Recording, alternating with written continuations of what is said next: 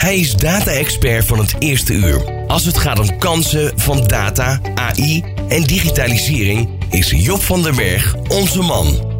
In Data Dinsdag neemt Job ondernemers mee in normale mensentaal. Na nog geen vijf minuten kun je verder met zijn praktische tips en tricks. Dit is Data Dinsdag.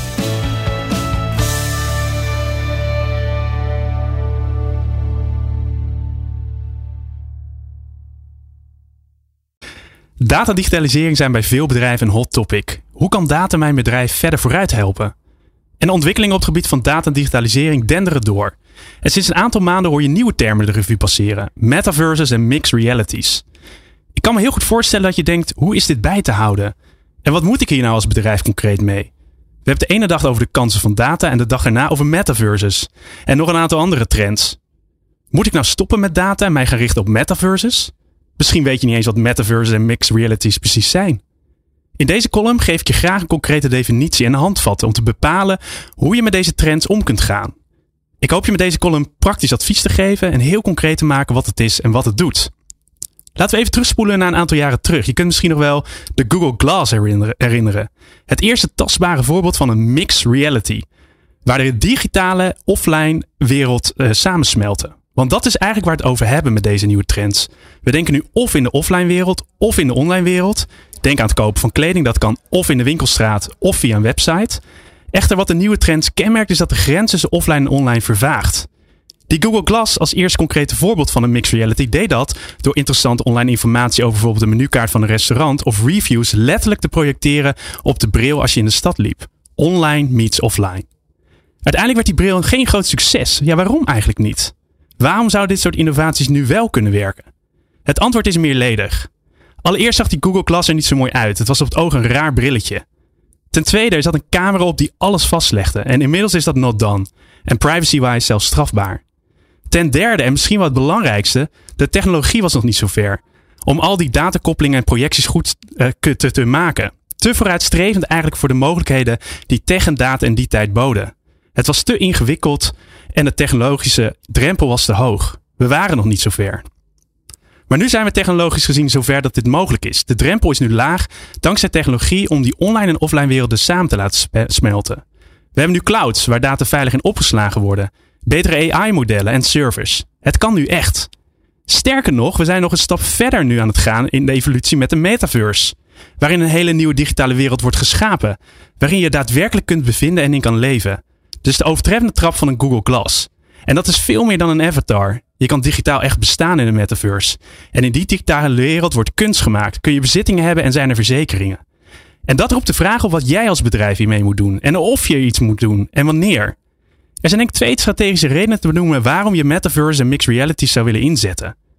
Allereerst, je zou de metaverse kunnen beschouwen als een nieuwe afzetmarkt, waar je nieuwe proposities kunt lanceren. Stel, je bent een verzekeraar en je gaat een verzekeringsproduct ontwikkelen specifiek voor de metaverse. Want ja, je kunt ook bestolen worden in de metaverse. De metaverse is een mogelijkheid om nieuwe producten en diensten te ontwikkelen voor een nieuwe afzetmarkt. Een andere strategische route, en dat is de tweede, is dat de metaverse een nieuwe touchpoint kan zijn om met je klant in contact te komen. Je kunt je klant op een andere manier bereiken en servicen. Een voorbeeld, je bent een automerk, iemand heeft een auto besteld en de aankoop is door de consument gedaan, maar dan start lange wachten. Zeker nu met het chiptekort is de periode tussen aankoop en levering een half jaar. De metaverse kan uitkomst bieden door in de tussenperiode in de metaverse te zien hoe die auto wordt gebouwd. Letterlijk. Dus hoe ze die leren bekleding monteren. En hoe stapje voor stapje jouw auto wordt gebouwd. De metaverse brengt je dus al in contact met het product waarop jij aan het wachten bent. Sterker nog, je beleeft het maakproces mee in een digitale wereld. De metaverse kan dus een nieuw middel, kanaal zijn om je klanten te ontzorgen of te bedienen. Maar dan de hamvraag. Is de metaverse en mixed realities ook voor mijn bedrijf relevant? Als je die overweging wilt maken, neem dan een drietal zaken in ogenschouw. De allereerste. De wereld wordt virtueel. Alles wordt digitaal en dat is onomkeerbaar. Die ontwikkeling zet zich door. Met jouw bedrijf heb je concurrenten, klanten en prospects en al die groepen zijn hiermee bezig. Kortom, je moet er wel over na gaan denken. Ten tweede. Maar wat je ermee doet ligt heel dicht bij de kernpropositie van jouw bedrijf. Waarom besta je als bedrijf? Denk vervolgens na hoe deze trends jouw strategie kan versterken en dus niet andersom. Metaverse en mixed reality zijn een middel om je bedrijf te vernieuwen en te innoveren en geen doel op zich. Tot slot, laat je inspireren door voorbeelden van andere bedrijven, maar ga niet kopiëren. Maar kleine stapjes, verken het, experimenteer en kijk of het werk een land.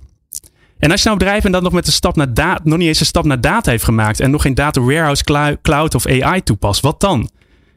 Doe het stapje voor stapje. Laat je niet gek maken. Realiseer dat al deze trends met elkaar samenhangen. De metaverse is data en is AI. Metaverse is draaien in een cloud. Je digitale basis en datastrategie moeten dus op orde zijn voordat je met de metaverse en mixed realities aan de slag kunt gaan. Dat betekent niet dat je nog even kan uitstellen. Durf vooruit te kijken en maak een plan voor pakweg 2027. Durf te dromen. Was Data Dinsdag met Job van den Berg van Bluefield Agency. Zijn radiocolumn kun je wekelijks ook live beluisteren. Op de dinsdag bij De Ondernemer Live op Nieuw Business Radio. Ben je nieuwsgierig naar ondernemersnieuws, maar dan op zijn Nico's? Luister dan de podcast Ondernemertjes. Met onze huiskolonist Nico Dijkshoorn.